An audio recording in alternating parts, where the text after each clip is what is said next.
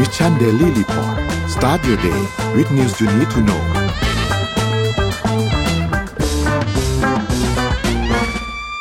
สวัสดีครับพี่นินต้อนรับเข้าสู่ Mission Daily Report ประจำวันที่ 1 กุมภาพันธ์ 2566 นะครับ วันนี้คุณอยู่กับพวกเรา 2 คนตอน7โมงถึง8โมงเช้า สวัสดีพี่ปิ๊กครับ สวัสดีครับ สวัสดีครับนนท์ สวัสดีครับ เดือนที่พี่สองแล้ว โอ้โห เดือนที่สองแล้วฮะ พี่ปิ๊กว่าเดือนมกรามันเร็วหรือช้าครับพี่ เร็วมากแล้วก็ หนักหนาสาหัสมาก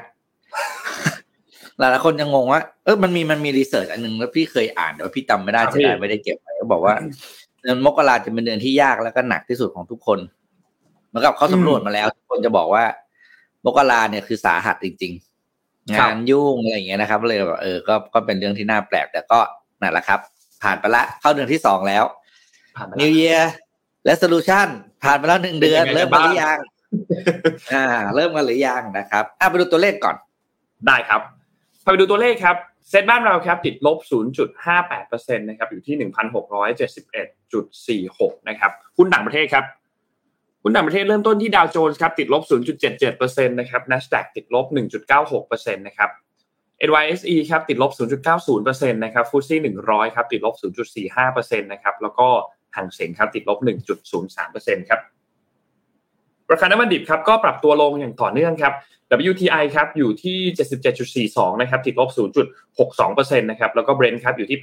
83.95 ครับติดลบ 1.12%ครับราคาทองคำปรับตัวลดลงเล็กน้อยครับอยู่ที่ 1,918.84 ครับติดลบ 0.23%นะครับและสุดท้ายคริปโตครับ บิตคอยครับอยู่ที่ประมาณ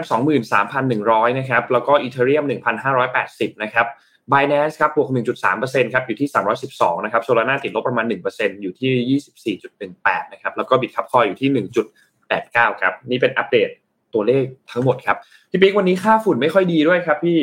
ในกรุงเทพเนี่ยประมาณ 163 นะครับสำหรับตัว AQI นะครับ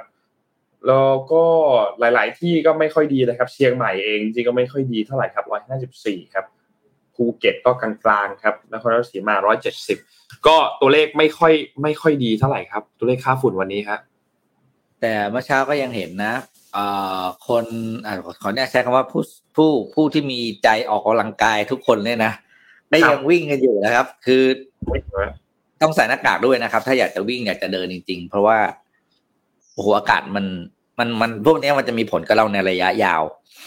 คือพี่มีเพื่อนเป็นหมอหลายคนแล้วเราพี่ก็รู้จักกับคุณหมอหลายหลายคนนะบอก อืมก็วันวันสองวันที่เรารู้สึกว่าแค่แสบคอจริงๆมันมีอะไรมากกว่านั้นเยอะนะครับ เพราะฉะนั้นเนี่ย ต้องต้องเลี่ยงมาก ๆ เรื่องการออกไปที่อ่าอะไรนะ outdoor นะครับ หรือถ้าจำเป็นใช่ครับข้างนอกจริง ๆ ก็ต้องใส่หน้ากากจริงสองๆเมื่อชั้นเมื่อเนี่ยวานนี้ครับพี่บิ๊กเอาเมื่อวานก็เยอะใช่ไหมอากาศใช่ไหมม เยอะเยอะเมื่อวานเมื่อวานก็ก็แย่ครับ คือเมื่อวานนี้เนี่ยทางทางคุณชัดชาติสิทธิพันธ์ผู้ว่ากทมเนี่ยก็ออกมาพูดถึงเหมือนกันบอกว่าสถานการณ์ฝุ่น PM 2.5เนี่ยตั้งแต่ช่วงวันที่ 1 จนถึงวันที่ 4 กุมภาพันธ์เนี่ยจะรุนแรงมากขึ้น เพราะว่าสภาพอากาศปิด แล้วก็รวมถึงมีการเผาชีวมวลด้วย และหลังจากวันที่ 5 กุมภาพันธ์ถึงจะตัวเลขต่างๆค่อยๆดีขึ้น เพราะว่าลมเนี่ยจะมีการเปลี่ยนทิศนะครับ แต่อย่างไรก็ตามก็ ก็ช่วงนี้น่าเป็นห่วงครับ คือตั้งแต่เขาไปตรวจตัวแหล่งกำเนิดมลพิษมาพวกต้นตอฝุ่นทั้งหลายเนี่ยนะครับเขาจะตรวจช่วงนี้คือเขาตรวจสองครั้งต่อเดือนนะครับเขาก็พบว่ามีหลายที่ที่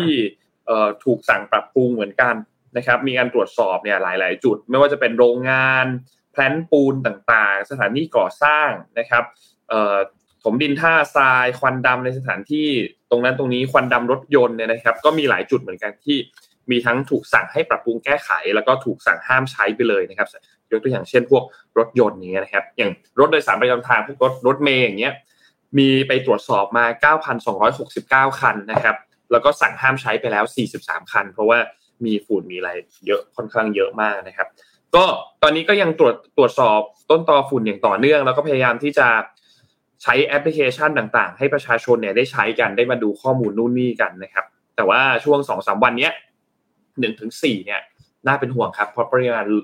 ฝุ่นค่อนข้างเยอะลมก็นิ่งด้วยนะครับ อากาศมันปิดด้วยนะครับ ก็ขอความร่วมมือ work from home นะครับ แล้วก็รวมถึงการใช้ตัวรถยนต์สาธารณะขนส่งมวลชนต่างๆ นะครับ ที่มาช่วยเหลือตรงนี้นะครับ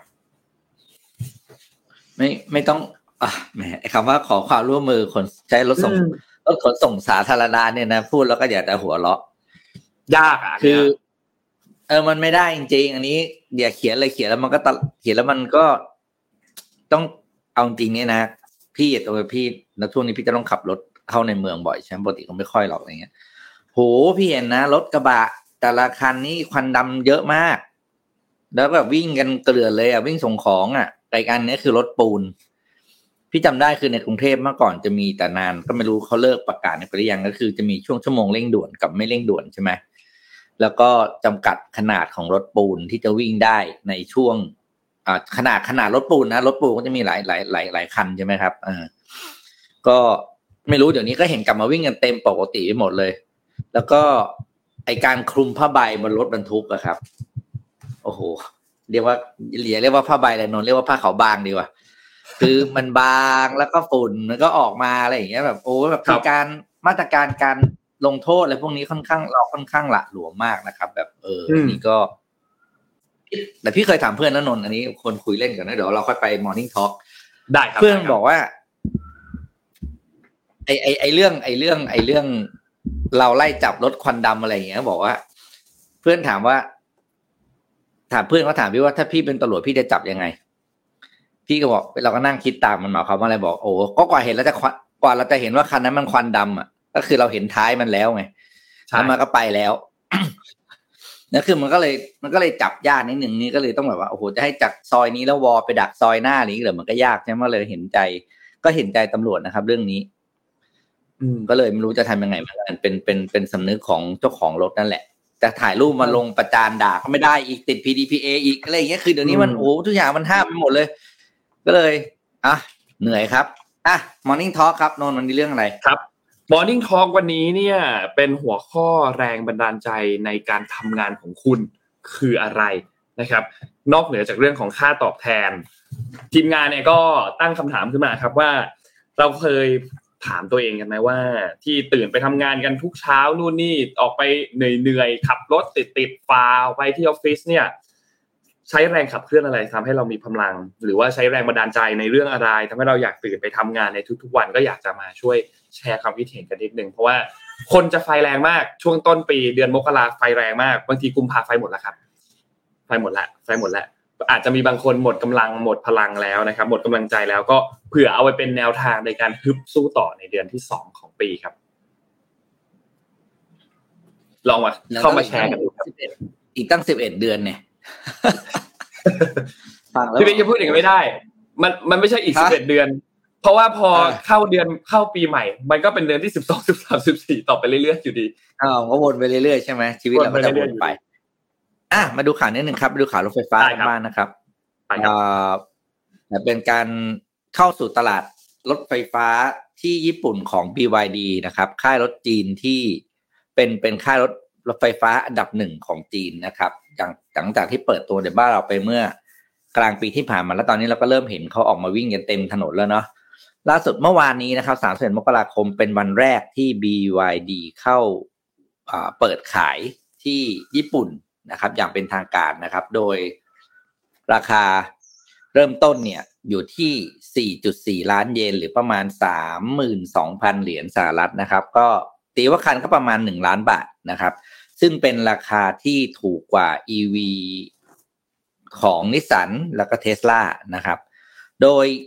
BYD เนี่ยเข้าจีนเนี่ยก็เข้าไปเต็มสูบนะครับคือ 3 รุ่นนะครับ รุ่น Seal Atto 3ซึ่ง Atto 3เนี่ยมีในบ้านเราอยู่แล้วนะครับ แล้วก็รุ่น Dolphin นะครับ โดยเริ่มจาก Atto 3ก่อน Atto 3เนี่ยเริ่มขายเมื่อวานเป็นวันแรกนะครับ แล้วก็ การส่งมอบรถจะส่งมอบประมาณเดือนมีนาคมนะครับ นี่คือจากข้อมูลจากเว็บไซต์ของทาง BYD ที่ญี่ปุ่นนะครับ ซึ่ง ราคาโดยเฉลี่ยเนี่ยก็คือจะอยู่ทั้งสามรุ่นราคาจะถูกกว่าเทสลาประมาณสิบแปดถึงยี่สิบเปอร์เซ็นตนะก็คือแบบเรนจ์ประมาณตรงนั้นนะครับถือว่าเป็นราคาที่ถูกมากนะครับ แล้วก็นอกจากนั้นเนี่ยอ่าโดย BYD เองก็มีการทำสัญญากำลังกำลังเดินเรื่องนะครับ เดินเรื่องกับรัฐบาลญี่ปุ่น เพื่อขอเรื่องของสิทธิพิเศษทางภาษี ก็คือให้มี government- government subsidize เหมือนที่บ้านเราอะทำให้กับทางรถไฟฟ้าที่มาจากจีนด้วยนะครับ ซึ่งปัจจุบันนี้ทางการญี่ปุ่นยังไม่ได้ตอบตกลงนะ ว่าก็จะมีแพ็กเกจตรงนี้ออกมาช่วยหรือเปล่านะครับในส่วนโมเดลการขาย BYD มี 22 พื้นที่ครับ sales location นะครับ ในญี่ปุ่นที่ช่วยเอ่อเรียกว่าที่ให้บริการนะครับ แล้วก็ภายในปี 2025 ก็จะมีโชว์รูมแล้วกันนะแต่เขาเรียกว่า sales location นะจาก 22 จะกลายเป็น 100 location ทั่วประเทศญี่ปุ่นนะครับซึ่งทำอ่าหลังจากนั้นเนี่ยอีก 2 รุ่นนะครับก็คือรุ่น Dolphin นะรุ่น Dolphin เนี่ยที่เป็น hatchback compact เนี่ยก็จะเข้าตลาดในปีกลางปีนี้ช่วงช่วงช่วงกลางปีนะครับ แล้วก็ตัวซีดานรุ่น Seal จะเข้าตลาดในประมาณ Q3 ของปีนี้นะครับ ก็ทำให้ตลาด EV ในญี่ปุ่นเนี่ยเรียกว่าสั่นสะเทือนเลยทีเดียว เพราะว่าตัวญี่ปุ่นเองเขามีนิสสันเนี่ยเป็นตัวหลักนะสำหรับรถที่ รถไฟฟ้านะครับทีนี้มีค่ายจีนเข้าไปแล้วเนี่ย สนุกแน่นอนนะครับ แล้วก็ต้องมีการเปลี่ยนแปลงทางด้านราคาอย่างอย่างเห็นได้ชัดเร็วๆนี้นะครับ อืม อืม นี่นอกนอกจาก BYD นนมีข่าวอีกอันหนึ่งที่เกี่ยวข้องกับเรื่องของรถยนต์เหมือนกันเป็น EV เหมือนกัน ก็เมื่อเมื่อช่วงเดือนมกราคมที่ผ่านมาเนี่ยเราเห็นข่าวเทสลาที่ลดราคาใช่ไหมครับลดราคาพอสมควรเลยแหละที่ที่สหรัฐอเมริกาใช่ไหมครับ แล้วก็ นี่ที่ไทยเองก็ยังไม่ได้มีการประกาศลดราคานะ แต่ว่าคนก็มีมีแบบมีกระแสว่าจะทิ้งใบจองกันพอสมควรเหมือนกัน เพราะว่ารอดูว่าจะมีการลดราคาหรือเปล่าสุดท้ายนะครับเพราะถ้าลดราคาก็ทิ้งใบจองไปก่อนใช่ไหมแล้วก็ค่อยมาซื้อมาจองกันอีกทีนึงคือได้ลดช้าลงแหละ แต่ว่าได้ลดช้าลงก็จริง แต่ว่าอย่างน้อยก็ได้ราคาราคาที่ถูกกว่า อันนี้มันก็มีมีกระแสอันนี้มาเหมือนกัน แต่ว่าล่าสุดเนี่ยนอกจากเทสลาที่มีการปรับราคาขายรถยนต์พลังงานไฟฟ้าของตัวเองลงประมาณ 20%แล้วเนี่ยก็รอยเตอร์เพิ่งมีรายงานเมื่อวันที่ 30มกราคมที่ผ่านมาฟอร์ดมอเตอร์เองก็ประกาศการปรับลดราคาขายรถยนต์พลังงานไฟฟ้ารุ่น Ford Mustang Mach-E ด้วยเหมือนกันนะครับ ก็ลดราคาลงมาประมาณ8ถึง19%นะครับ ซึ่งคิดเป็นเงินก็จะประมาณ 5,900 เหรียญสหรัฐนะครับ200,000บาทต่อคันนั่นแหละประมาณนั้นนะครับ ซึ่งก็อันนี้เป็นราคาขายในทวีปอเมริกาเหนือนะครับ โดยคาดการณ์กันว่าการประกาศลดราคาของ Ford เนี่ยก็เกิดขึ้นหลังจากที่เทสลาประกาศลดราคาไปนั่นแหละก็คือเจอแรงกดดันกันมาเรื่อยๆนี่นะครับ แล้วก็การประกาศ ลดราคาในครั้งนี้ก็เนี่ยก็จะทำให้ไอ้ฟอร์ดรุ่นนี้มีราคาขายต่ำกว่า 55,000 เหรียญสหรัฐนะครับ ซึ่งจะส่งผลทำให้เข้าขายได้รับสิทธิประโยชน์ทางภาษีจากรัฐบาลด้วย ก็จะอยู่ที่ประมาณ 7,500 เหรียญสหรัฐนะครับ อีกประมาณ 250,000 บาท ซึ่งก็เป็นอีกหนึ่งกลยุทธ์ในการประกาศลดราคาเพื่อสู้กับทางด้านเทสลาอันนี้เขาเขามองว่าค่อนข้างจะ โดยตรงพอสมควร นอกจากนี้ตัว General Motor เองล่าสุดวันจันทร์เองก็ยังยืนยันนะ ว่ายังไม่มีการประกาศลดราคา แต่ก็ไม่แน่ว่าหลังจากนี้จะเป็นอย่างไร ช่วงนี้ราคาตัว EV เนี่ย แข่งกันน่าดูเหมือนกันนะ คือคือพยายามที่จะดึงแบบส่วนแบ่งทางการตลาดให้ได้เยอะที่สุดอะเพราะนนว่านนว่าน่าสนใจคือคือรถยนต์ EV เป็นอีกอีกแบบหนึ่งนะพี่ปิ๊กก่อนหน้านี้เวลาเราเราซื้อรถยนต์แบบรถยนต์สันดาปเนี้ย ทั่วไปเนี่ยเราซื้อรถยนต์มาอะเราซื้อตัวท็อปตัวรองท็อปตัวบ๊วยตัวอะไรว่าไปมันก็จะมีออปชันต่างๆ ที่มันแถมเข้ามาให้ในรถ แต่ว่าตัวรถยนต์ EV อะมันสามารถที่จะซื้อพวกเขาเรียกว่าซอฟต์แวร์อื่น ๆ ที่มันเพิ่มเติมเข้ามาในอนาคตได้ คือคุณได้รถมาแล้วแหละ แต่ว่าซอฟต์แวร์ต่างๆมันอาจจะมาเติมมานู่นมานี่ทีหลังค่อยๆใส่เพิ่มใส่นู่นใส่นี่เข้าไปเป็นแบบว่า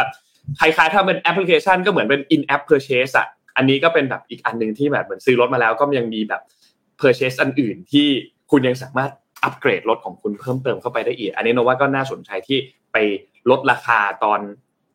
ช่วงเริ่มต้นให้คนเข้ามาใช้รถง่าย ๆ หรือเปล่า แล้วค่อยไปขายอย่างอื่นตอนที่เขาใช้เป็นคนนั้นคนคนนั้นกลายเป็นยูเซอร์ของรถแบรนด์นี้แล้วอะไรเงี้ย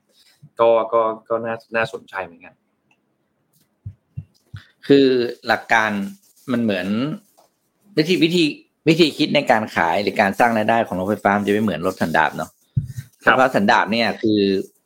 ซื้อแล้วก็คือเท่านั้นแหละนอกจากคุณจะไปแต่งข้างนอกเอง แล้วก็ตัวรถก็ความสามารถเท่าที่มันมีเลย มันแบบทำอะไรไม่ได้เป็นแบบเท่าเท่าที่เขามีมาให้แค่ไหนคือได้แค่นั้น แต่รถไฟฟ้าเนี่ยมันคือการอัปเดตของที่มีอยู่แล้วให้ใช้งานได้ดีขึ้นเรื่อยๆ ตามซอฟต์แวร์ที่เราใส่เข้าไป ซึ่งในการขายซอฟต์แวร์นี่แหละ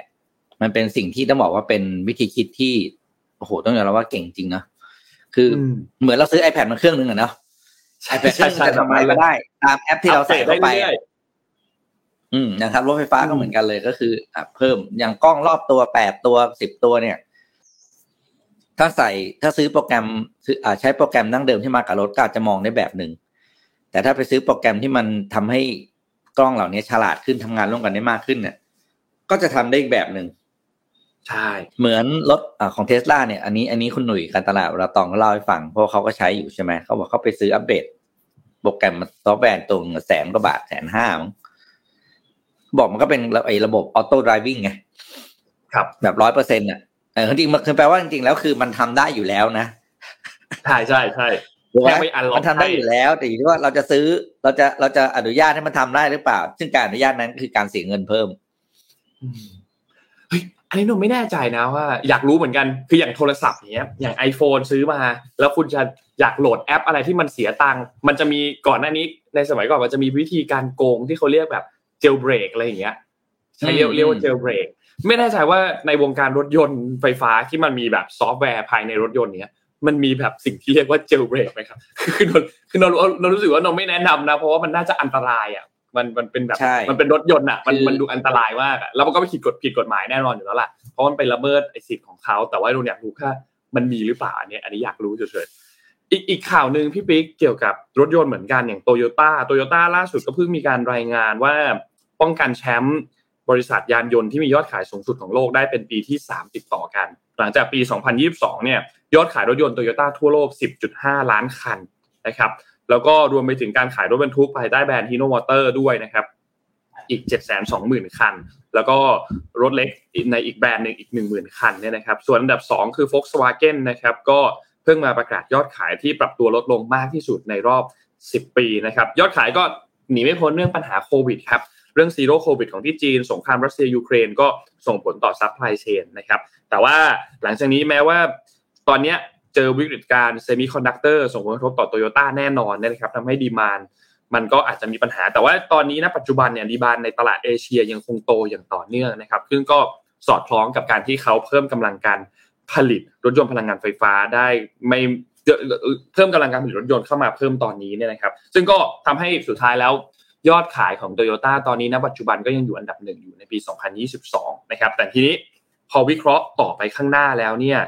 ถ้าดูในแง่ของปริมาณนะครับ การที่คู่แข่งรายอื่นๆจะแซงโตโยต้าได้เนี่ยมันมันอาจจะยาก แต่โตโยต้าเองก็เจอปัญหาเหมือนกันกับการที่พยายามที่จะ transfer ตัวเองให้มากลายเป็น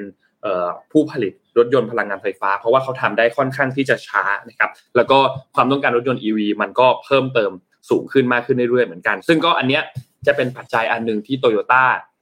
คิดคิดว่าน่าจะมองเป็นเป็นแบบเป็นเป็นหนามอันใหญ่เลยแหละ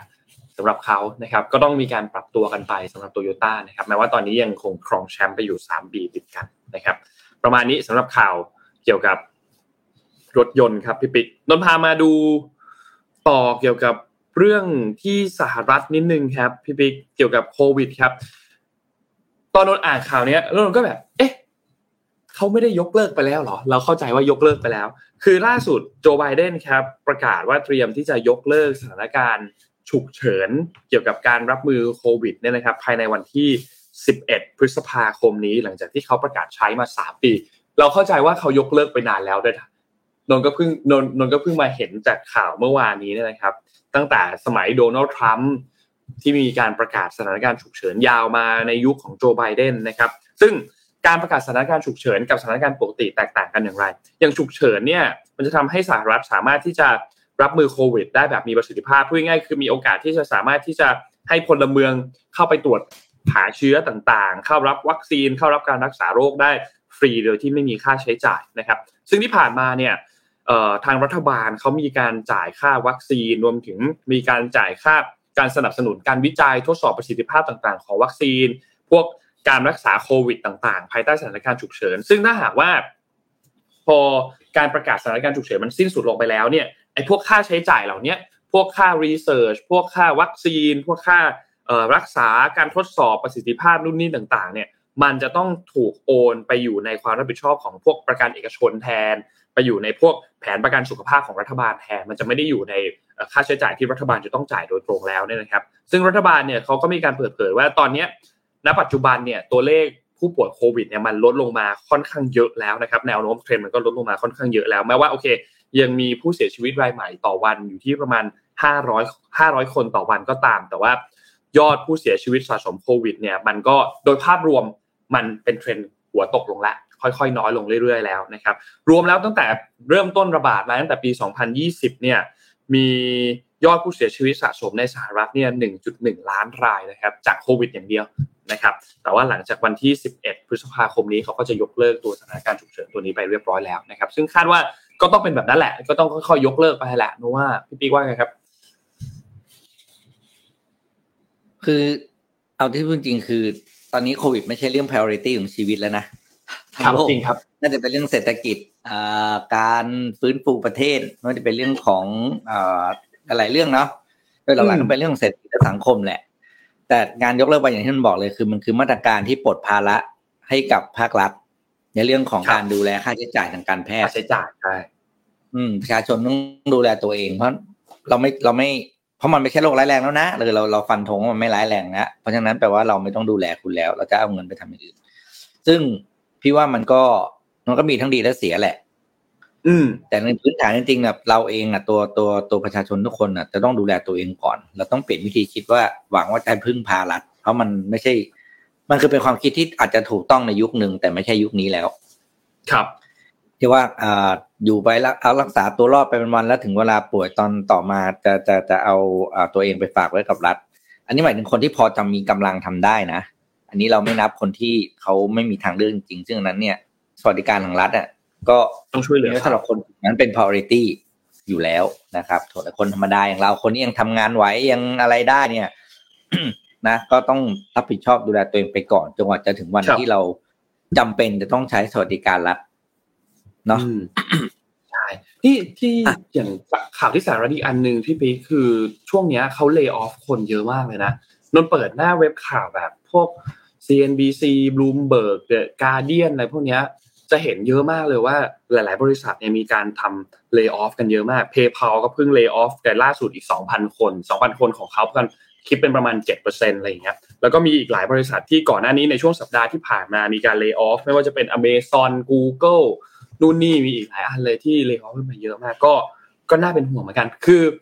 Google ล่าสุดเหมือนมีข่าวอันนึงโนเมนนนไม่แน่ใจว่าหลายๆท่านเห็นยังพี่ปิ๊กเห็นยังไม่รู้คือ HR ของ Google พี่ปิ๊กสัมภาษณ์คนอยู่อยู่ในห้องอยู่ในห้องสัมภาษณ์เลยก็คุยคุยอยู่ว่าอ่าคุณ ทำงานนู่นนี่อะไรมาปุ๊บได้อีเมลในโทรศัพท์ notification หยิบโทรศัพท์ขึ้นมาดูโดนไล่ออกครับ HR นะโดนไล่ออกทั้งทั้งที่กำลังแบบสัมภาษณ์คนอยู่อะไรเงี้ยก็ก็เป็นแบดโจ๊กอันหนึ่งเหมือนกันแต่หนูว่าก็น่าเป็นห่วงเหมือนกันครับสำหรับการเลิกออฟบริษัทใหญ่ ๆ ช่วงนี้ที่สหรัฐอเมริกา ไม่รู้ว่ามันจะสร้างผลกระทบกับเพื่อนไปทั่วโลกมากน้อยแค่ไหนนี่รอติดตามดู ถึงอยู่แล้วครับ เพราะว่าการเลิกออฟปกติปกติ ถ้าเป็นบริษัทที่ บริษัทข้ามชาติอะการเลิกออฟคือ global policy ครับ คือเวลาเขามีคำสั่งมาใช่ไหมเช่น อ่า เราจะลดตำแหน่งงานหนึ่งพันตำแหน่งทั่วโลก อ่า ทีนี้พอคำสั่งจะเป็นอย่างนี้ปุ๊บมันก็จะเป็นเหมือนกับเหมือนนนโยนหินลงน้ำอะคำสั่งมันก็จะเหมือนเวฟกระเพื่อมไปทุกที่ทุกมาเก็ตที่ที่มีออฟฟิศอยู่ปุ๊บมาเก็ตต้องรับลูกแจ้งมาว่าเอ่อต้องกลับไปสำรวจผลประกอบการตัวเองก่อน ถ้าผลประกอบประกอบการตัวเองในประเทศนั้นดีอาจจะรอด หรืออาจจะต้องออกน้อยหน่อยอ่าคนไหนประเทศผลประกอบการไม่ดีก็ตามหลักการทำธุรกิจนะครับ ก็ต้องหาวิธีการที่ทำให้ธุรกิจรอดก่อน พอรอดแล้วกลับมาแข็งแรงเขาค่อยจ้างใหม่ ซึ่งอันนี้เนี่ยต้องบอกเลยว่าวัฒนธรรมของการเลิกจ้างในไทยต้องยอมในต้องยอมรับ อันนี้ต้องแบบพูดด้วยด้วยจากที่เท่าที่ตัวเองประสบ ประสบการณ์ทำงานหรือเกี่ยวข้องมา ไทยยังใจดีกว่าเยอะ เรื่องการเลิกออฟ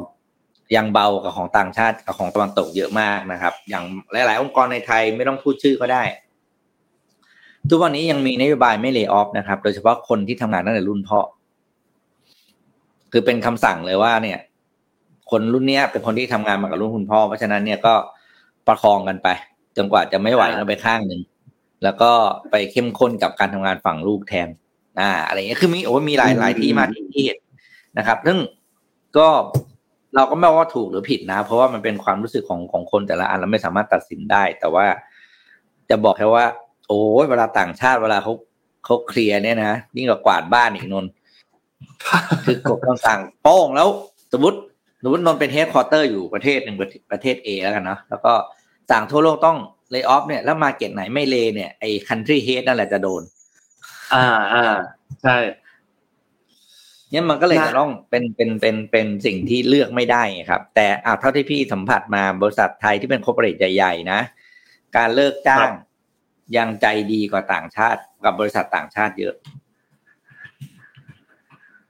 อันนี้อันนี้เป็นสิ่งที่น่าน่าน่าน่าเก็บไปคิดดู แต่ก็มันบอกว่าถูกผิดอย่างที่บอกนะครับบริษัทเขาพี่ไปตัดสินไม่ได้เนาะมันไม่เรื่องเขาอะ อืม อะเดี๋ยวพาไปดูที่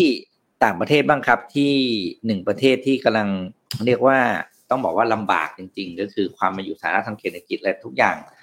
มีปัจจัยเรียกว่าหลายมีหลายปัจจัยรุมล้ำที่ทำให้ประเทศเขาตอนนี้กำลังประสบปัญหานะครับ นั่นก็คือบังกลาเทศนะครับ บังกลาเทศเนี่ย เราอย่างที่เรารู้ว่าบังกลาเทศมีปัญหาในระดับแมกโรอีโคโนมิกนะครับ คือระระดับมหาภาคของประเทศเนี่ย มาต่อเนื่องหลายปีแล้วนะครับ แล้วก็โดยเฉพาะนะครับ เรื่องที่บอกว่า ต้องเป็นผู้รับผลกระทบโดยตรงนะครับ ก็คือเรื่องของโลกร้อนภัยแล้ง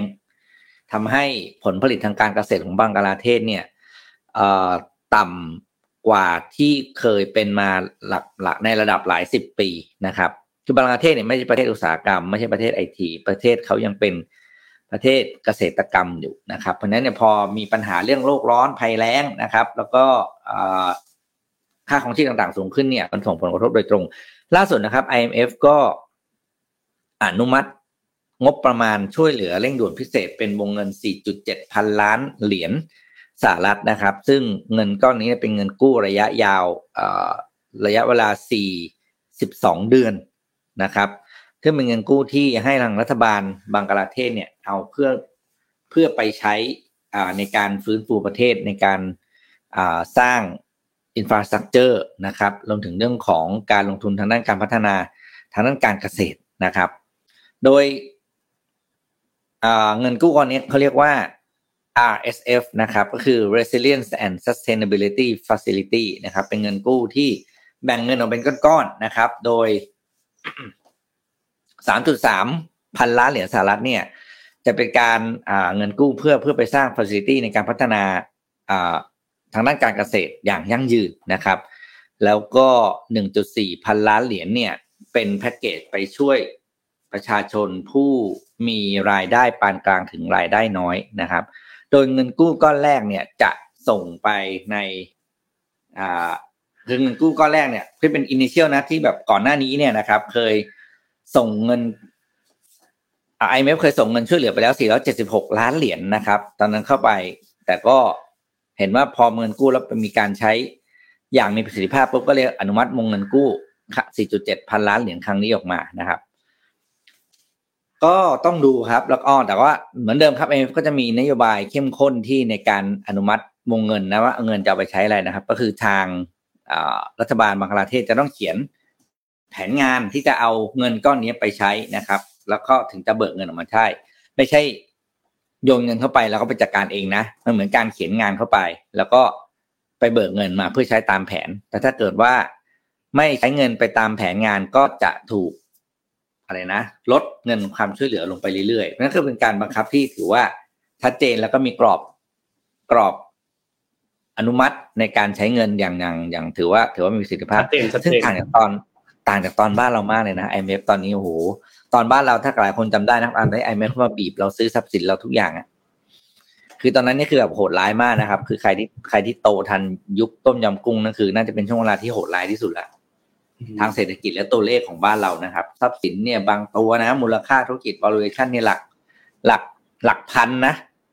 พันพันนี่คือพันล้านเนี่ยนะ ขอซื้อสิบขอซื้อสิบแล้วก็ต้องบังคับขายถ้าไม่ขายก็จะไม่ปล่อยวงเงินกู้เข้ามาอะไรอย่างเงี้ยโอ้โหตอนนั้นโหดร้ายมากครับต้องไปหาหลังเอาครับนะครับโหดจริงโหดจริง ลนขั้นด้วยกิจกรรมแจกของกันนิดนึงครับพี่ปิ๊กสำหรับใครที่ติดตามรายการพวกเราอยู่กำลังนั่งฟังอยู่เจ็ดโมงครึ่งพอดีเริ่มแบบซึมซึมง่วงง่วงกันละหรือว่าใครขับรถรถติดนะฮะวันนี้มาร่วมกิจกรรมแจกของกันครับ NT Metro Service นะครับก็เขาฝากของมานะครับ อยากมาร่วมกิจกรรมพัฒนาองค์กรไปกับ NT รับปี 2566 นะครับให้ลงทะเบียนสแกน QR code ตรงนี้ได้เลยนะครับหรือว่าถ้าใครไม่สะดวกสแกน QR code อาจจะแคปภาพนี้ไว้ก่อน หรือจะไปกดลิงก์ที่สมมูลทิ้งไว้ให้ในคอมเมนต์ก็ได้นะครับโดยตอบคำถามเข้าไปแล้วตอบคำถามครับสินค้าและบริการใดของ NT ที่คุณจะเลือกใช้เพื่อพัฒนาองค์กรของคุณในปี 2023 แล้วก็บอกเหตุผลนะครับผู้ที่ตอบคำถามถูกต้องตามเกณฑ์การตัดสิน 30 ท่านนะครับจะได้รับของรางวัลเป็น เซตหมอนรองคอนะครับที่อยู่บนหน้าจอตรงนี้เลยนะครับที่สีเทาแล้วก็มีลายสีขาวกับสีเหลืองนะครับ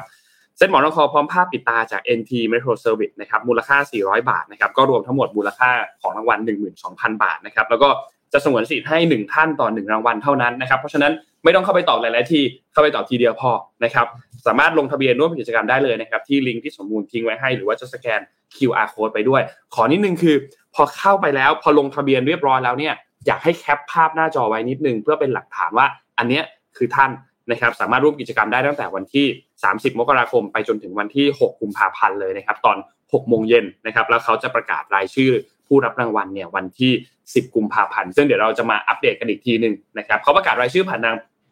Facebook Page ของเขานะครับ ก็คือ NT Shop กรุงเทพและปริมณฑลนะครับ สามารถเข้าไปกดไลค์ไว้ได้นะครับ แต่ยังไงก็ตามเดี๋ยวจะมี artwork มาให้เราอยู่แล้วเดี๋ยวเราจะเอาภาพมาอัปเดตให้ทุกท่านฟังในวันที่ 10 กุมภาพันธ์อยู่แล้วนะครับ ใครที่สนใจก็เข้าไปร่วมกิจกรรมได้กับกับ NT ครับ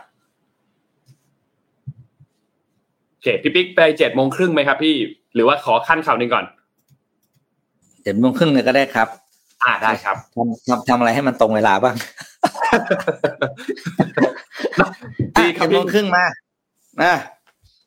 เจ็ดโมงครึ่งนะครับ วันนี้เอาหนังสือเล่มนี้มาฝากกันนะครับ ชื่อ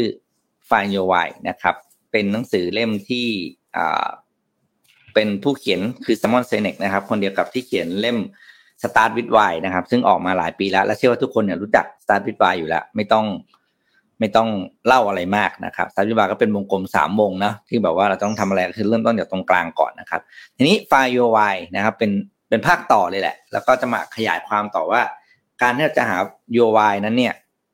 จะทำได้ยังไงบ้างนะครับหรือว่าทำไมเราถึงจะควรจะหา Why ของเรา ก็เป็นการขยี้ ไอ้วงกลมตรงกลางตอนที่เขาบรรยายที่ TED Talk อะเป็นการขยี้ก้อนนั้นออกมานะครับอะไปดูกันหนังสือเล่มนี้เล่าอะไรฟังบ้างครับ อันนี้เป็นบทสรุปนะไม่ได้ไม่ได้มาเล่าอะไรแบบนะครับสรุปข้อคิดจากหนังสือนะครับเขาบอกว่าอ่า fulfillment is not is a right and not a privilege นะครับ ก็คือการที่เราได้ทำตามใจตัวเองหรือทำตามเสียงที่ใจเราอยากจะทำนั้นน่ะ เป็นสิทธิพื้นฐานนะ ไม่ใช่ใครทำได้คือความพิเศษแบบงั้นแปล ง่ายๆเลยก็คือเราทุกคนจะต้องมีความความอยากทำอะไรบางอย่างอยู่แล้วในตัวเองนะครับ แล้วก็การจะได้ทำสิ่งนั้นเนี่ย มันเป็นสิ่งที่ทุกคนน่ะทำได้เลย ไม่ต้องรอว่าจะต้องมีฐานะนะ ไม่ต้องรอว่าจะต้องแบบเออสำเร็จก่อนถึงจะทำหรือว่าจะต้องแบบอ่าอะไรล่ะเขาเรียก ชีวิตถึงจุดหนึ่งเราค่อยทำอะเออเราทำได้ในตอนนี้เลยนะครับไฟเยไวนะครับอะข้อสองครับอะต่อมาต้องบอกว่า การค้นพบวายเนี่ย มันไม่ได้บอกว่าทำให้เรา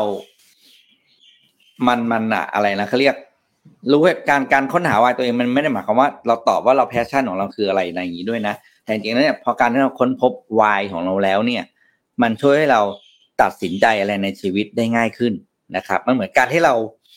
คนที่มันไม่มีวายหรือยังหาวายตัวเองไม่เจอเขาเปรียบเทียบว่าเหมือนกล้องถ่ายรูปรุ่นเมื่อก่อนนะที่เราอืมโฟกัส ตั้งโฟกัสแบบยังไม่ชัดอะแต่พอเราเจอวายปุ๊บเราเราจะรู้ว่าโอ้เนี่ยคือสิ่งที่เราต้องการแล้วต่อไปเนี้ยเราจะทำอะไร เราก็จะไม่ดิเราก็จะไม่หลุดออกไปจากวายที่เราอยากจะทำละถือว่าเราคนที่บอกมีมีมีความรู้สึกว่าเราเรารักการทำอาหาร แล้วเราเชื่อว่าการทำอาหารของเราเนี่ยมันทำให้ทุกคนรอบตัวมีความสุขได้จากอาหารที่เราทำพอเราครับค้นพบตรงนี้ปุ๊บเนี่ย ต่อไปเนี่ยทุกหญิงทุกอย่างที่เรามองเราเห็นนะครับ เราจะหมกมุ่นอยู่กับเรื่องของอาหาร เราจะเรียนรู้เราจะใช้เวลาเราจะ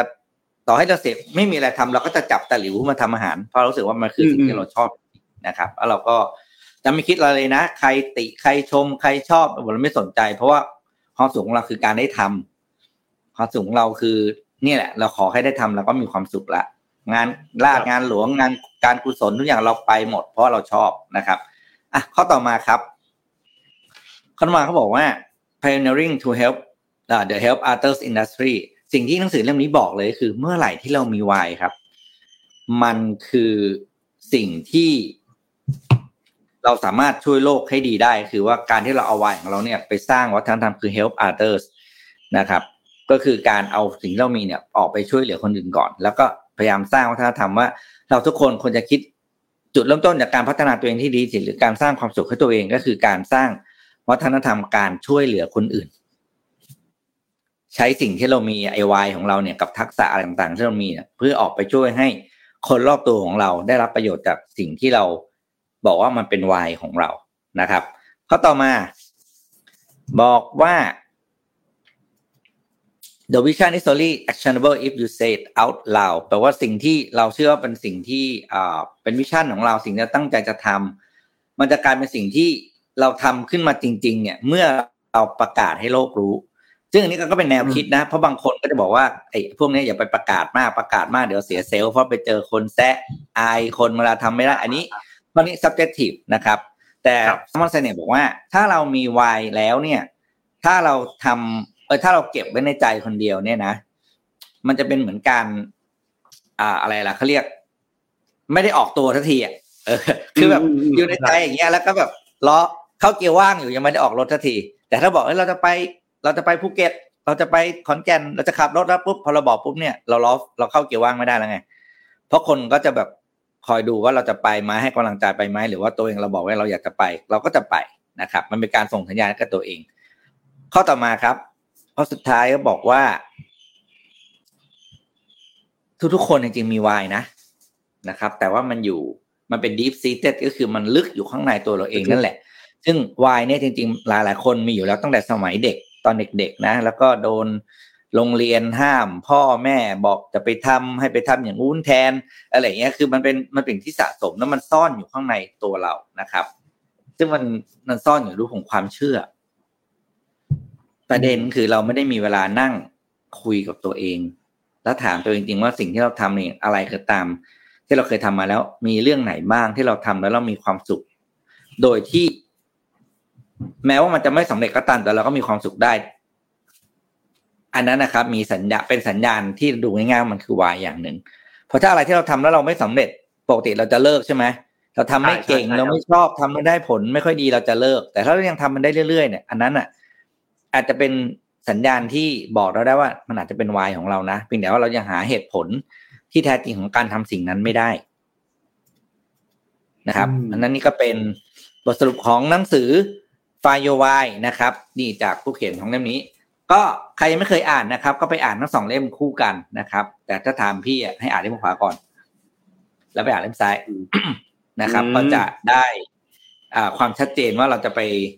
ทำอะไร คือสตาร์พิบามจะเป็นเชิงบริหารแล้วเนาะจะเป็นเชิงธุรกิจจัดการบริหารตั้งคาเรียแล้วแต่จุดเริ่มต้นจริงมันคือการมันคือทำเล่มซ้ายครับ อ่าเจ็ดโมงครึ่งวันนี้ครับ ครับ ขอบคุณพี่ปิ๊กครับ ไม่ได้เห็นเจ็ดโมงครึ่งมานานมากนะฮะ นนพามาอัปเดตอีกเรื่องหนึ่งต่อครับ เกี่ยวกับเรื่องของส่งออกในไทยในปีนี้นะครับเมื่อวันจันทร์ที่ผ่านมาเนี่ยเราอัปเดตเรื่องของสถานการณ์เศรษฐกิจไทยแล้วก็รวมถึงเศรษฐกิจโลกไปแล้วใช่ไหมครับวันนี้เรามาดูเรื่องสถานการณ์ส่งออกของไทยในเดือนธันวาคมที่ผ่านมานิดนึงว่าเป็นยังไงบ้างนะครับ แล้วก็รวมถึงดูแนวโน้มสถานการณ์การส่งออกของไทยในระยะข้างหน้ากันนะครับ คือมูลค่าการส่งออกของไทยในเดือนธันวาคมปีที่แล้วที่ผ่านมาเนี่ยนะครับอยู่ที่ 21,718.8 ล้านดอลลาร์สหรัฐนะครับซึ่งก็ต้องบอกว่าหดตัวค่อนข้างแรงครับติดลบ 14.6% year on year คือถ้าเทียบกับช่วงเดียวกันของปีก่อนหน้านี้นะครับซึ่งนี่ว่านับเป็นการหดตัว 3 เดือนติดต่อกันแล้วนะครับหลังจากที่ก่อนหน้านี้มันขยายตัวมาสูงมากเลย 20 เดือนติดกันนะครับ ซึ่งแน่นอนแหละว่าส่วนหนึ่งก็อาจจะเป็นตัวเลขหลายๆอันที่มันมีการปรับน้อยลงนะครับ แล้วก็ถ้าเราไปดูพิจารณามูลค่าการส่งออก หลังจากที่หักทองคำไปแล้วเนี่ยนะครับ การส่งออกของไทยในเดือนธันวาคมปี 2022 เนี่ยหดตัวติดลบ 13.9% year on year นะครับ แล้วก็ภาพรวมการส่งออกของไทยทั้งปี 2022 เนี่ยอยู่ที่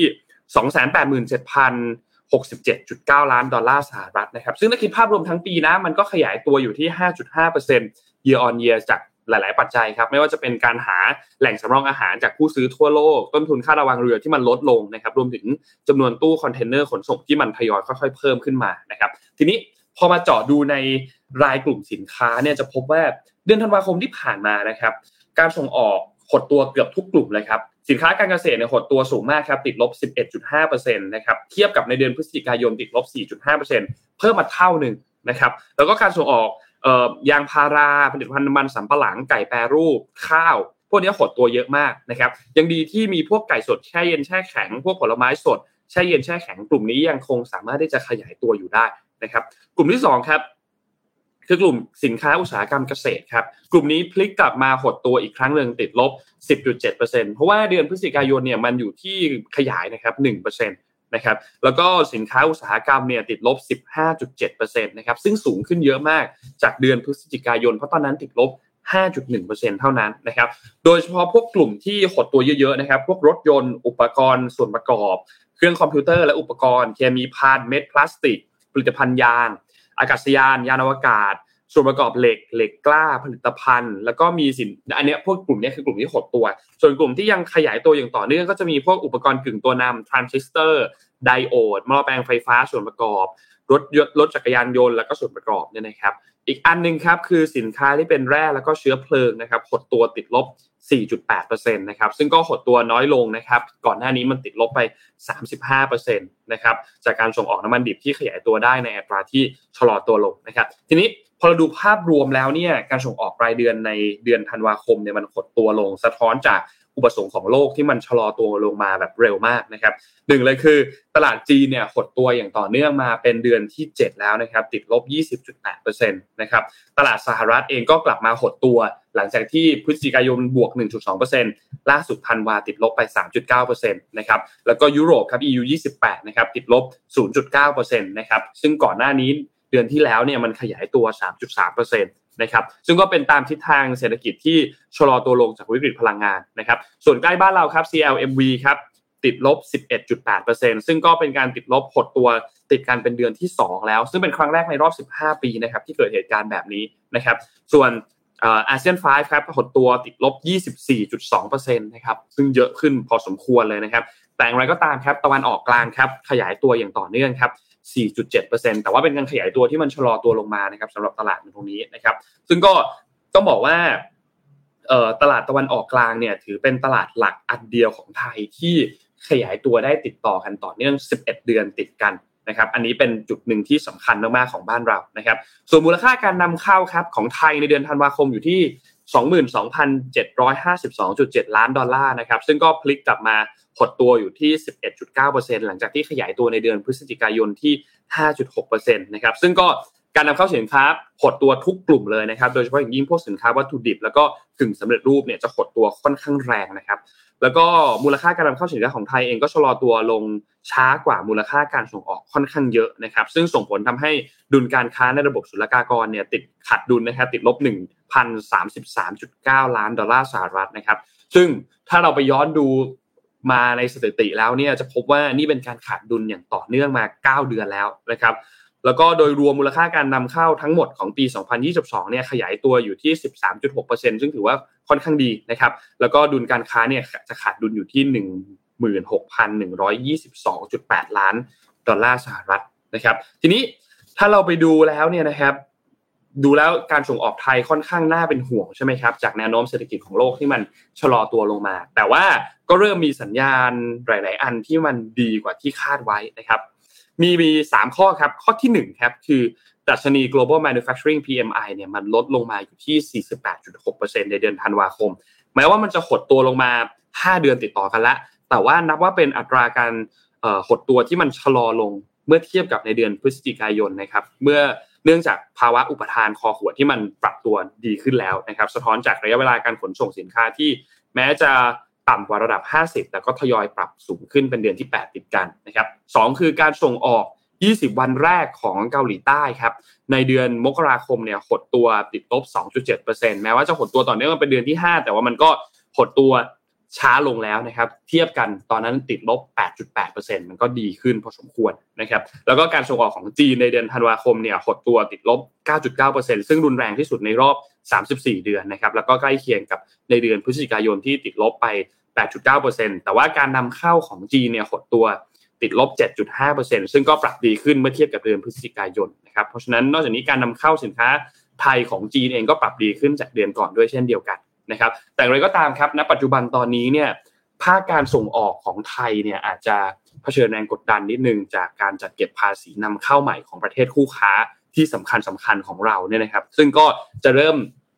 มีผลบังคับใช้กันตั้งแต่ปีนี้นะครับ ยกตัวอย่างอย่างที่สหภาพยุโรปเนี่ยที่จะมีการจัดเก็บภาษีสิ่งแวดล้อม 2 ฉบับนะครับ ก็จะมี2อัน CBAM ก็คือ Carbon Border Adjustment Mechanism นะครับ โดยผู้ที่นำเข้าเนี่ยจะต้องรายงานมูลค่าการปล่อยก๊าซคาร์บอนของสินค้า ที่จะนำเข้าไปสู่ที่ตลาดยุโรปนะครับ ซึ่งเริ่มต้นในวันที่ 1 ตุลาคมนี้ แล้วก็น่าจะชำระภาษีจริงๆเนี่ยในปี 2027 นะครับ ซึ่งก็จะครอบคลุม หลายสินค้าส่งออกสำคัญสำคัญของไทยเลยครับเหล็กเครื่องจักรกลแผงวงจรไฟฟ้าผลิตภัณฑ์ยางคอมพิวเตอร์ต่างๆนะครับซึ่งรวมแล้วเนี่ยถ้าคิดเป็นเปอร์เซ็นต์ที่ส่งออกไปที่สหภาพยุโรปเนี่ยสามสิบจุดแปดเปอร์เซ็นต์นะครับไม่น้อยนะครับ เพราะฉะนั้นใครที่อยู่ใน sector นี้เนี่ยต้องวางแผนดีๆเลยนะครับ แล้วก็อีกอันนึงคือสหภาพยุโรปเขาอนุมัติกฎหมายสินค้าปลอดการตัดไม้ทำลายป่านะครับตั้งแต่ปี 2024 นะครับ โดยผู้ที่นำเข้าต้องรายงานข้อมูลเกี่ยวกับการตัดไม้ทำลายป่าของสินค้าอันนี้ ถ้าจะนำเข้าไปที่สหภาพยุโรปนะครับนอกจากนี้รัฐบาลอินเดียเองก็มีการประกาศแผนเพิ่มอัตราภาษีศุลกากรอีก 35 รายการ ซึ่งคิดเป็น 21%ของมูลค่าการส่งออกของเราที่ส่งไปที่อินเดียนะครับซึ่งอินเดียเขาจะประกาศข้อมูลเพิ่มเติมกันในวันนี้แหละวันที่ 1 กุมภาพันธ์นะครับเพราะฉะนั้นโดยสรุปแล้วเนี่ยอุปสงค์ของตลาดโลกมีแนวโน้มลดลงชัดเจน จากทิศทางการชะลอตัวของเศรษฐกิจโลกนะครับแล้วก็มีความไม่แน่นอนเกิดขึ้นสูง แต่ว่าปัญหาด้านอุปทานคอขวดตอนนี้ ค่อนข้างดีขึ้น ปรับตัวดีขึ้นอย่างเห็นได้ชัดนะครับ แล้วก็ต่อเนื่องด้วยและการเปิดประเทศของจีนเองก็ทำให้การส่งออกสินค้าของไทยเนี่ยก็จะมีข่าวดีบ้างนะครับท่ามกลางข่าวร้ายที่เกิดขึ้นมาในช่วงหลายเดือนที่ผ่านมานะครับ ก็ขอบคุณข้อมูลจาก SCB EIC ครับ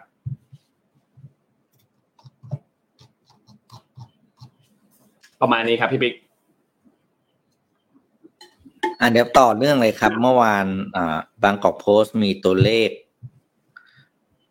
เขาเรียกไม่ใช่ตัวเลขเขาเรียกอะไรนะข่าวเรื่องการเจรจาทางการค้า ระหว่างไทยกับ EU ครับ ซึ่งครับอันนี้เนี่ยเป็นเรื่องที่ต้องบอกเลยว่า เราพูดมาพี่นี่แหละไม่ใช่เราเราพี่เนี่ยตัวดีเลย คือพูดในเรื่องของเวียดนามบ่อยมากใช่ไหมอ่าที่เขาใช่ใช่ใช่ขยันเจรจาแบบว่าทวิภาคีไตรภาคีเพื่อสิทธิพิเศษทางการค้าอะไรต่างๆ ก็แล้วแต่ เพราะว่างานตรงเนี้ยงานภารกิจเนี้ยประชาชนเอกชนทำเองไม่ได้ ต้องให้รัฐบาลกับรัฐบาลมาคุยกัน เพื่อออกเป็นมาตรการภาษีอะไรก็แล้วแต่ออกมานะครับล่าสุดเนี่ยมีข่าวดีออกมาครับก็คืออไทยกับ EU เนี่ยกำลังจะเปิดโต๊ะเจรจา Free Trade Area นะครับ ซึ่งเป็นการเจรจาที่ต้องบอกว่าข่าวบอกเลยนะ อ่านแล้วแบบ เป็นการเจรจาที่ค้างเติ่งมาแล้วเนี่ย กว่ากว่าหกกว่าสี่ปี นะครับ คือจะจะคุยเรื่องนี้มาสี่ปีแล้วนะครับ โดยตัวแทนของทางไทยและ EU เนี่ยได้พบกันที่อ่า EU Trade Commissioner นะครับ โดยโดยตัวแทนของไทยเนี่ยก็คือโดยตัวแทนของทาง EU ก็คือวอลดิสโดโรบมสกี้นะครับ ก็มาเปิดเผยออกมาว่าทั้งสองกลุ่มประเทศเนี่ยนะครับ คือ EU แล้วก็ไทยเนี่ยตกลงที่จะเปิดเจรจาการค้าเสรีนะครับ ในภายในไตรมาสแรกของปีนี้นะครับ ซึ่ง EU เนี่ยเป็นตลาดที่ใหญ่เป็นอันดับไทยเนี่ยเป็นคู่ค้าอันดับสี่ของ EU เลยนะครับ คือไม่ใช่เล่นๆนะอันดับหนึ่งก็คือจีนสองสหรัฐอเมริกาสามญี่ปุ่น และสี่เนี่ยของไทยนะครับเพราะนั่นคือการที่ไทยเนี่ยได้เจรจาเรื่องของ FTA กับกับ EU เนี่ยน่าจะเป็นน่าจะเป็นผลลัพธ์ที่ ได้มีแต่ผลค่อนข้างน่าจะผลดีอะเออไม่ไม่ใช่ผลเสียนะครับอ๋อนี่ข่าวเขียนนี้ครับขอโทษนี้พูดผิดเลขสีนั้นผิดเขาบอก FTA negotiation with EU เนี่ยนะ ถูกระงงับการเจรจาตั้งแต่มีการทำรัฐประหารในปี 2014 นะครับ เนื่องจาก EU เนี่ยมีนโยบายชัดเจนที่จะต่อต้านอ่ารัฐบาลที่อ่ามีการบริหารประเทศที่ไม่ได้มาจากประชาธิปไตยนะครับ อันนี้เนื้อข่าวเขียนนะครับ ไปอ่านข่าวได้ในบางกอกโพสต์ นะครับก็แปลว่าเรื่องนี้ค้างมาตั้งแต่ปี 2014 ปีนี้ปี 2023 ก็ 9 ปีทวดนะครับ แล้วก็กำลังจะเริ่มจะจ่ายครั้งหนึ่ง ข้อมูลเพิ่มเติมนะครับ การส่งออกของไทยไปยัง EU เนี่ยมีมูลค่ารวม 22,700 22,700 ล้านเหรียญสหรัฐในปี 2022 นะครับ เพิ่มขึ้น 5.17%จากปีก่อนหน้านี้นะครับ โดยสินค้าที่เราส่งออกไป EU เป็นหลักก็คือได้แก่คอมพิวเตอร์ชิ้นส่วนคอมพิวเตอร์นะครับ อัญมณีเครื่องปรับอากาศ แล้วก็รวมถึงอุปกรณ์ต่างๆของมันด้วยนะครับ ผลิตภัณฑ์ยางแล้วก็แผ่น circuit board นะครับ ครับก็เสียโอกาสไปกี่ปีอะตั้งแต่ 2014อะ2014นะครับก็ก็เก้าปีทวนทวนๆแปดเต็มเต็มๆอะเก้าปีนี้เข้าปีที่เก้าแปดเต็มๆเข้าปีที่เก้าอ่านะครับ ก็ครับนั่นแหละครับ โอกาสก็เสียไป พี่ปิ๊กเราพาไปมอร์นิ่งทอ l k กันนิดนึงดีไหมครับพี่ไปดูอ่าคอมเมนต์ได้ครับกันนิดนึงว่า แต่ละคนเป็นอย่างไรบ้างนะครับ เกี่ยวกับเรื่องของแรงบันดาลใจในการทำงาน คือตั้งแต่นนท์ส นนท์ skim คอมเมนต์คร่าวๆนะพี่ปิ๊กส่วนใหญ่นะ เอาเก้าสิบห้าเปอร์เซ็นเลยดีกว่า หนี้ หนี้เป็นแรงบันดาลใจในการทำงาน ไม่ไม่ใช่เรื่อง passion ในการทำงานเรารักในสิ่งที่เราทำอันนั้นมีบ้าง แต่ส่วนใหญ่จะเป็นหนี้หนี่ล้วนๆเลย ซึ่ง นนท์ก็คิดว่าคิดเหมือนกันครับ หนี้ก็เป็นแรงบันดาลใจในการทำงานที่ที่ใหญ่มากๆอย่างพี่โทมัสนี่ก็บอก หนี้คือสุดยอดแรงขับเคลื่อน ไม่ต้องใช้แพชชั่นหรือแรงบันดาลใจก็ทำให้เราต้องตื่นมาทำงานทุกวันได้สุดยอดครับไหนมีคนไหนอีกฮะเงินครับชีวิตมีค่า ไม่ใช่มีค่าแบบ value เลยครับ แต่มีค่านู่นค่านี้ต้องจ่ายค่าจ่ายค่าค่าให้จ่ายแรงบันดาลแต่ใจมันก็เป็นเรื่องจริงจริงมันเป็นเรื่องจริงจริงครับพี่คือ ก็สุดๆอะเออ อย่างพี่เนี่ยนี่สิ้นเดือนใช่ไหมพี่ก็จะจ่ายบัตรเครดิตใช่ไหมครับ ก็โอ้โหจ่ายทีก็ปาดเหงื่อใช่ไหมแต่ละอัน ยิ่งเดือนนี้มันเป็นมกราคมจะเป็นเดือนที่พี่จ่ายบัตรเครดิตสูงสุดของทุกปีอยู่แล้ว เพราะว่ามันจะเป็นการจ่ายบัตรเครดิตที่เป็นการจ่ายประกันตั้งแต่เดือนที่แล้ว อ่า อ่าใช่ใช่ใช่ถูกใช่ไหมใช่เราเราเราเราซื้อประกันชีวิต เราก็จะจ่ายประมาณปลายไม่ปีต่างนะกันครับเป็นเหมือนกัแล้วมันก็จะมามันจะมาดิวเดทเออ คือเฮ้ย อะไรอย่างเงี้ยใช่ไหมแบบตกใจมาก ก็ครับนั่นแหละครับ ชีวิตก็ต้องสู้ไปเพราะว่ามันเป็นสิ่งจำเป็นก็คือจำเป็นอะ ไม่มีทางเลือกถูกไหมซื้อก็คือต้องซื้อประกันก็ต้องซื้อไม่งั้นซื้อเสร็จก็ต้องหาตังค์มาจ่ายเท่านั้นเองนะครับอะเพราะฉะนั้นสู้กันต่อไปอะหนี่สินแล้วมีอะไรอีกครับนนท์นอกจากหนี่สินบาแล้งวคนก็บอกว่านี่เพื่อนร่วมงานน่ารัก มีแรงไปทำงานทุกอ่าวัน แล้วก็อืมงานเนื้องานที่ชาเลนจ์ก็ทำให้มีแรงบันดาลใจในการจะไปทำงานเหมือนกัน นะครับ เช่นแบบการตั้งเป้าหมายไว้ แล้วทำให้ได้ตามเป้าหมายที่ตั้งใจไว้ หรือว่าเอ่อออกกำลังกาย การรักการกินกาแฟอย่างเงี้ยก็ไปทำงานหาเงินมาไปกินกาแฟ การได้เจอนี่แรงบันดาลใจในการทำงานคือการได้เจอเด็ก ๆ ว่าที่พยาบาลว่าที่นักวิทยาศาสตร์ แล้วก็เรากล่อมเกลาเขารับคมเขาได้ทำให้เรารู้สึกว่าเป็นวัยรุ่นเสมออันนี้น่าจะเป็นอาจารย์นะเราคิดว่า อืมอืมอืมขอบคุณอาจารย์มาก ความสุขและรอยยิ้มของลูกค้าเพื่อนร่วมงาน เอออันนี้ก็เป็นอีกอันหนึ่งนะคือ เวลาเราทำงานงานทั่วโลกอะนว่าทุกงานอะมันคืองานในการแก้ไขปัญหาของคนอื่นเนาะแล้วพอเราเห็นลูกค้าของเราหรือเราเห็นเอ่อคนที่มาใช้บริการงานของเรา ได้รับการแก้ไขปัญหาเขามีความสุขขึ้นเขามีชีวิตที่ดีขึ้นบางคนก็มองว่า เออ มันก็เป็นความสุขที่ได้ช่วยเหลือ คือในมุมหนึ่งโอเค เราได้ค่าตอบแทนจากเขาแหละ แต่ในมุมหนึ่งเราก็ได้ความสุขจากเขาเหมือนกัน เพราะว่าเขาได้ทำงานต่างๆ หรือว่าแก้ปัญหาในชีวิตของเขาได้สำเร็จอะไรเงี้ยแรงบันดาลใจ เท่ากับไฟในการทำงาน เท่ากับไฟแนนซ์ครับ ครับ ครับผมไฟนั้นไฟนั้นเท่ากับไฟแนนซ์ไฟแนนซ์กับไฟไฟนั้นตัวไฟแนนซ์เออชอบชอบชอบชอบช่วยเหลือแก้ปัญหาให้กับคไฟนั้นเท่ากับไฟแนนซ์อ่าเป็นความสุขของการทำงาน อืมหนี้สินครับ เป็นแรงผลักดันในการลุกขึ้นมาทำงาน อืม อืมอ่าแต่ส่วนใหญ่จะเป็นเรื่องนี้นะจริงๆคือ คือคิดว่าพี่คิดว่ามันเป็นเหตุผลที่ อันหนึ่งก็คือเหตุผลเฉพาะตัวของแต่ละคนนะบางคนก็จะแบบไปบอกว่า อย่าไปยุ่งเขาใครก็จะมีหนี้ไม่มีหนี้มันเรื่องของเขาอืมเพราะฉะนั้นเนี่ยบางคนเขามีหนี้เขาเราไม่รู้เลยนะว่าไอ้อ่าอะไรนะภาระหนี้ที่มันมีขึ้นมันมีเกิดเป็นจากเหตุอะไร แต่เมื่อมันเป็นหนี้ของเขาอะเรามีหน้าที่คือให้กำลังใจแล้วก็พอไม่ต้องไปยุ่งไม่ต้องไปว่าเขาบางคนชอบแบบมีมีหนี้แล้วชีวิตมีแรงสูบฉีดนนท์แบบวู้นนท์แบบชอบมาทำใช่ไหมมันแบบมันดูมีไฟดีอะไรอย่างเงี้ยนะครับเพราะฉะนั้นเคยก็เคยได้ยิน เคยเคยได้ยินแบบ พี่คนหนึ่งพูดนนท์จำไม่ได้แล้วว่าใครพูดกับนนท์แต่ว่าช่วงนี้แบบเออหมดแรงบันดาลใจ ไม่ค่อยมีแรงทำงานเลยเหมือนหมด passion อะไรเงี้ยไปช้อปปิ้งสิไปช้อปปิ้งให้มันมีหนี้หน่อย เดี๋ยวแรงบันดาลใจมาแน่มามานี่คือสิ่งที่จะบอกว่าใครที่มีหนี้เป็นแรงบันดาลใจในการทำงานเนี่ยโดยพื้นฐานแปลว่าคุณยังเป็นคนดีนะคุณยังมีความรับผิดชอบเพราะคุณกำลังจะพยายามจะหาเงินมาใช้หนี้อืม คุณไม่ใช่คนที่บางคนมีหนี้แล้วก็ หนีเข้าไปเลยอะไรเงี้ยอันเนี้ยไม่ถูก อันนี้ต้องยอมรับคือการมีหนี้เป็นเรื่องที่ อ่าเราไม่ว่ากันนะใครจะมีไม่นีมี แต่ว่ามีแล้ว ก็หาเงินมาใช้มันคือมันคือปกติของโลก ไม่ใช่ธุรกิจธนาคารเขาอยู่ไม่ได้หรอกถ้าไม่ถ้าไม่มีใครเป็นหนี้สักคนนะธุรกิจธนาคารไปก่อนคนแรกเลย เพราะเขาเป็นธุรกิจที่ทำให้คนมีหนี้เพื่อเอาหนี้ไปทำอื่นให้มันเกิด ผลตอบแทนให้มันเกิดความอะไรการพัฒนาอะไรในด้านต่าง ๆ ใช่ไหมครับ อย่าตกใจกับการหนี้ยังเกินไป แต่เป็นหนี้แล้วนั่นแหละ ต้องใช้ด้วยนะสำหรับพี่เองเหรอพี่รู้สึกว่าแรงบันดาลใจการทำงานของพี่พี่ก็นึกไม่ออกว่ะระดับนี้พี่ก็นึกไม่ออก แต่ว่าอ่าก็จะรู้สึกว่าถ้าพูดถึงงานทำงานส่วนที่เป็นงานเขียนงานทำอะไร consult เพจอะไรอย่างเงี้ยเนาะก็จะรู้สึกว่า เออ เวลาเห็นมีใครส่งข้อความสั้น ๆ มาขอบคุณอะไรอย่างเงี้ยก็จะรู้สึกดีอย่างวันก่อนเนี่ยไปงานริเนน Connect ใช่ไหมครับพี่พี่เป็นพี่เป็นนักเรียนริเนนรุ่นสามใช่ไหมแล้วก็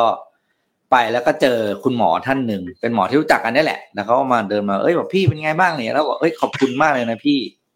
แบบความพี่วันหนึ่งเรื่องของการทำสัญญาเขาบอกผมแม่งโชคดีมากเลยไอ้โพสต์นั้นของพี่มันเด้งขึ้นมาพอดี ตอนนี้แบบอีกสองวันจะไปเซ็นสัญญาเขาก็เลยได้อ่านอันนั้นเขาเลยรู้สึกว่า เออเขาต้องทบทวนตัวเองหน่อยว่าจะเซ็นอะไรผมกดว่าโชคดีมากที่ไม่ไปเซ็น เพราะว่าถ้าเซ็นเนี่ยคือ เสียเปรียบสุดๆเลย แล้วก็อาจจะโดนฮุบกิจการไปเลยเนี่ยบอกแล้วเราฟังแล้วรู้สึกว่าเออไอเราที่เราเขียนไปเรื่อยๆนะบางทีมันถ้ามันแบบทำให้ใครรู้สึกว่าเขาเขาเขาช่วยเขาออกจากปัญหาได้ใช้คำแค่นี้แล้วกันคงไม่ได้เปลี่ยนชีวิตอะไรเขามากหรอกแค่ไม่ให้เขาไปเจอปัญหาที่เขาอาจจะยังไม่เคยเจอมาก่อนหรือว่า รู้รู้รู้เท่าไม่ถึงเล่เหลี่ยมของคนอะไรอย่างเงี้ยแค่นั้นรู้สึกว่าก็รู้สึกว่า เออแม่งดีละแล้วก็เขียนมาไปเรื่อยๆนะครับ นี่คือประมาณนี้นะสำหรับพี่นะ คืออย่างอย่างที่พี่ปิ๊กบอกอะดีมากเลย เวลาแบบ เวลาคนเริ่มเริ่มทำอะไรขึ้นมาสักอันหนึ่งอย่างอย่างอย่างอย่างเคสของพี่ปิ๊กเป็นทำเพจใช่ไหมครับ หรือบางคนทำ youtube หรือว่าให้ข้อมูลนู่นนี่คนแล้วรู้สึกแบบน้อยๆว่าแบบเออเรามีผู้ติดตามน้อยจังเลย มีคนมาแบบ interaction กับเราน้อยจังเลย แต่จริงๆแล้วมันต้องมองอีกแบบหนึ่งนะครับว่าเฮ้ยไอข้อมูลต่างๆไอสิ่งที่เราพยายามจะ put effort ลงไปอะมันสร้างประโยชน์กับคนนะ มันอาจจะไม่ได้สร้างประโยชน์กับคนในหมู่มากเช่นแบบอาจถ้าเราไปมองในมุมว่า entertainment มองในมุมแบบ content บันเทิง ดูตลกดูดูดูนี่อาจจะมีคนดูเยอะมีคนคอมเมนต์เยอะเป็นแบบหลักล้านวิว หลักสิบล้านวิวคนคอมเมนต์เป็นพันเป็นหมื่นอะไรเงี้ยซึ่งอันนี้มันก็เป็นอีกแบบหนึ่งแต่ถ้าในอีกกลุ่มหนึ่งเราให้ข้อมูลที่มันมีประโยชน์เป็นแบบ niche นิดนึงเนี่ยมันจะไปสร้างประโยชน์หลาย ๆ อันให้กับคนมันอาจจะสร้าง Impact ทำให้ชีวิตของเขาอะมันเปลี่ยนเป็นอีกแบบได้เลยอะ คือข้อมูลอย่างที่พี่ปิ๊กพูดนว่าอันนั้นอะมันเป็นข้อมูลที่สำคัญมากเลยนะ คือมันมันก็เปลี่ยนชีวิตของเอคุณหมอท่านนั้นไปเลยเหมือนกัน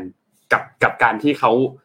ทบทวนเรื่องสัญญาเรื่องนู่นเรื่องนี้อีกทีหนึ่งซึ่งนนมองว่าหลาย ๆ เรื่องมันมีประโยชน์ครับ มันมันจะมีประโยชน์กับคน แล้วอัลกอริทึมมันก็จะป้อนไปในช่วงเวลาที่แบบพอดีเป๊ะเลยเนาะว่าแบบเออคุณต้องเห็นเรื่องนี้เวลานี้เออมันก็เป็นอีกหนึ่งความเจ๋งอันหนึ่งเหมือนกันที่แบบ หลาย ๆ อย่างอะมันมักจะมาในช่วงที่ ถูกเวลาเหมือนกัน บางอันโอเค ไม่ถูกเวลาแหละ แต่หลายๆอย่างก็มาในช่วงที่แบบเออ ขอบคุณที่มันมาในช่วงเวลาตอนนี้เหมือนกัน ก็ขอบคุณท่านผู้ฟังทุกท่านครับ ที่มาแชร์แรงบันดาลใจในการทำงานครับโดยขอปิดท้ายข่าวอีกอันหนึ่งนิดนึงครับ เกี่ยวกับ จริงๆจะจะมีเรื่องข่าวกองสลาก plus ด้วย แต่ว่าเดี๋ยวพรุ่งนี้มาเล่าให้ฟังละกันแบบละเอียดละเอียดอีกทีนึงเพราะว่าค่อนข้างยาวเป็นมหากราบนิดนึงนนปิดท้ายเกี่ยวกับเรื่องของ เคสของคุณตะวันแล้วก็แบบนิดนึงเพราะว่าเมื่อวานนี้มีหลายเหตุการณ์เกิดขึ้นเยอะครับ เมื่อวานนี้วันอังคารเนี่ยนะครับ ก็จริงๆจากข้อความที่ทางด้านของทนายเนี่ยมีเป็นคำชี้แจงออกมาเนี่ยนะครับ คือเมื่อวานนี้เนี่ยมีมีหลายหลายเรื่องนะครับ ไม่ว่าจะเป็นการเข้าไปเยี่ยมทางด้านของคุณตะวันและแบมที่โรงพยาบาลธรรมศาสตร์นะครับ มีตั้งแต่คุณพิธาลิมเจริญรัตน์หัวหน้าพักเก้าไกลนะครับที่เดินทางเข้ามาพร้อมคณะเข้าเยี่ยมทางด้านของ แล้วก็มีพ่อแม่แล้วก็ญาติของตะวันกับแบมที่เข้าเยี่ยมต่อ แล้วก็มีทางด้านของคุณสมศักดิ์เทพสุทินนะครับรัฐมนตรีว่าการกระทรวงยุติธรรมนะครับที่เดินทางเข้ามาเช่นเดียวกันนะครับที่โรงพยาบาลธรรมศาสตร์มาเยี่ยมทางด้านของตะวันแล้วก็แบมเช่นเดียวกันนะครับแล้วก็จึงค่อยเป็นทนายเป็นคิวสุดท้ายที่เข้ามาเยี่ยมตอนช่วงประมาณ4ี่โมงเย็นนะครับอัปอัปเดตคร่าวๆเมื่อวานนี้ อาการทั้งคู่ก็ค่อนข้างแย่ลงพอสมควรนะครับ ระดับน้ำตาลเองก็ ต่ำลงนะครับรวมถึงค่าคีโตนที่สูงมากๆอยู่นะครับ ทั้งคู่เนี่ยก็มีอย่างทางด้านของตะวันเนี่ยมีเลือดกำเดาไหลนะครับแล้วก็มีเลือดออกตามไรฟันขณะแปรงฟันนะครับแล้วก็บอกว่าตอนนี้เลือดออกมาค่อนข้างเยอะนะครับ แพทย์ก็มีการร้องขอให้ดื่มน้ำหวานกินวิตามินกินเกลือแร่นะครับ แต่ว่าทางตะวันก็ปฏิเสธไม่ไม่ยอมรับการรักษาใด ๆนะครับ มีจิบน้ำบ้างตามที่แพทย์ขอร้องนะครับ ส่วนทางด้านของแบมตอนนี้ค่าน้ำตาลก็ลดลงมาอยู่ที่ 70แล้วครับแล้วก็ ค่าโพแทสเซียมก็ต่ำมากนะครับ แพทย์ก็เช่นเดียวกันครับ ขอให้มีการรับน้ำหวาน วิตามินเกลือแร่ แต่ทางด้านของแบมก็ปฏิเสธนะครับ แพทย์ก็ทำการขอร้องอีกครั้งหนึ่งจนสุดท้ายเนี่ยยอมรับทางด้านของตัวโพแทสเซียม แล้วก็จิบน้ำแต่ยังคงปฏิเสธการรักษาอื่น ๆนะครับ นี่ก็เป็นอัปเดตคร่าวๆนะครับ ที่เป็นคำชี้แจงของทางด้านทนายที่เข้าเยี่ยมเมื่อวานนี้นะครับ อย่างเมื่อวานนี้เนี่ยทางด้านของคุณสมศักดิ์เทพสุทินที่เดินทางเข้าไปเยี่ยมเนี่ยนะครับ ก็ เข้าไปแล้วก็มีการพูดคุยนะครับ แล้วก็บอกชื่นชื่นชมทางด้านของทีมแพทย์ที่ทำงานได้อย่างดีในการดูแลผู้ป่วยนะครับ แล้วก็ฝากทั้งสองทั้งสองท่านที่เป็นผู้ป่วยตอนนี้เนี่ยให้ดูแลตัวเองด้วยนะครับ แล้วก็ระวังเรื่องของโรคที่จะตามมาหลังจากการอดอาหารหลังจากนี้นะครับแล้วก็ทางคณะแพทย์เองก็บอกว่าจะพยายามดูแลให้ดีที่สุดนะครับ ทางด้านของคุณคุณสมศักดิ์เทพสุทินเองก็บอกว่าอยากให้เพื่อนๆของทั้งสองคนเนี่ยช่วยกันให้กำลังใจ แล้วก็ขอให้กลับมาทานอาหารบ้าง ส่วนในเรื่องของข้อเสนอของทั้งสองคนนี้เนี่ยก็ชี้แจงว่าจะหากทำอะไรได้ตามระบบราชการที่ถูกต้องก็พร้อมที่จะทำส่วนเรื่องประเด็นของการปฏิรูป ระบบกระบวนการยุติธรรมคงทำไม่ได้เร็ว เพราะว่ามีกรอบกฎหมายที่ปฏิรูปอยู่ แล้วก็คงต้องหารือกับส่วนที่เกี่ยวข้องก่อนนะครับ ส่วนทางด้านของคุณพิธาหลังจากที่มีการเข้าเยี่ยมนะครับ ก็มีการยื่นหนังสือถึงศาลฎีกานะครับ ถามถึงแนวทางการประกันตัว ผู้ต้องหาจากคดีการเมือง แล้วก็ขอให้ยึดหลักนิติรัฐ และก็ความยุติธรรม แล้วก็ควรจะมีการแสดงเหตุผลไว้ในร่างคำพิพากษาถ้าหากว่าจะไม่ให้ประกันตัวหรืออะไรเนี่ยนะครับ จากประเด็นกรณีที่ไม่อนุญาตให้ปล่อยตัวชั่วคราวนักกิจกรรมทางการเมืองนะครับ ก็นี่เป็นหนังสือที่ทางด้านของคุณพิธาแล้วก็มีการอ่านตัวข้อความให้ฟังนะครับ ก็มีเนื้อหาประมาณนี้ที่ที่นนเล่าให้ฟังเนี่ยนะครับอาจจะไม่ได้ลงดีเทลมาก แต่ก็คร่าวๆจะเป็นเนื้อหาประมาณนี้นะครับ ก็ รอติดตามดูครับสำหรับสถานการณ์เกี่ยวกับเรื่องของประเด็นอันนี้นะครับ การถอนการประกันที่เกิดขึ้นนะครับ ว่าหลังจากนี้จะเป็นอย่างไร เพราะว่าต้องหาทางออกให้ได้ครับ ไม่งั้นเนี่ยคิดว่าน่าจะมีเหตุการณ์ที่ไม่มีใครอยากให้เกิดขึ้นตามมานะครับ ก็เดี๋ยวเราจะอัปเดตกันเรื่อยๆครับ คิดว่าประมาณนี้ครับพี่ปิ๊กครบถ้วนไหมครับครบละครบละเดี๋ยวพรุ่งนี้มาค่อยมาคุยเรื่องกองสลักพัด ขอดูพันหลงวันนี้อีกวันหนึ่งก่อนได้ครับเพราะว่ามันต้องมีอะไรตามมาอยู่แล้วได้ครับ วันนี้ขอบคุณ SCB นะครับผู้สนับสนุนแสนใจดีของเรานะครับ ขอบคุณ SCB มากๆนะครับที่คอยสนับสนุนพวกเรามาโดยตลอดนะครับ แล้วก็ขอบคุณข้อมูลดีๆสำหรับจาก SCB AC วันนี้ด้วยนะครับเกี่ยวกับเรื่องของการส่งออกของบ้านเรานะครับ แล้วก็รวมถึงขอบคุณ NT ครับบริษัทโทรคมนาคมแห่งชาติ สร้างอนาคตด้วยเทคโนโลยี next through technology นะครับก็ใครที่ยังไม่ได้เข้าไปเล่นกิจกรรม สามารถเข้าไปเล่นกันได้นะครับยังไงให้สมมูลปักลิงก์ไว้ให้อีกสักทีหนึ่งก็ได้นะครับเข้าไปร่วมกิจกรรมกันได้จนถึงช่วงวันที่ 6 กุมภาพันธ์นี้เลยนะครับจะได้รับของรางวัลกันนะครับ 30 ท่าน ก็ขอบคุณทั้ง 2 ผู้สนับสนุนรายการของเรานะครับและขอบคุณท่านผู้ฟังทุกทุกท่านด้วยครับ ที่ติดตาม Mission Daily Report นะครับก็ขอบคุณทุกท่านมากๆนะครับแล้วพบกันใหม่อีกครั้งหนึ่งในวันพรุ่งนี้วันพฤหัสครับ สวัสดีครับ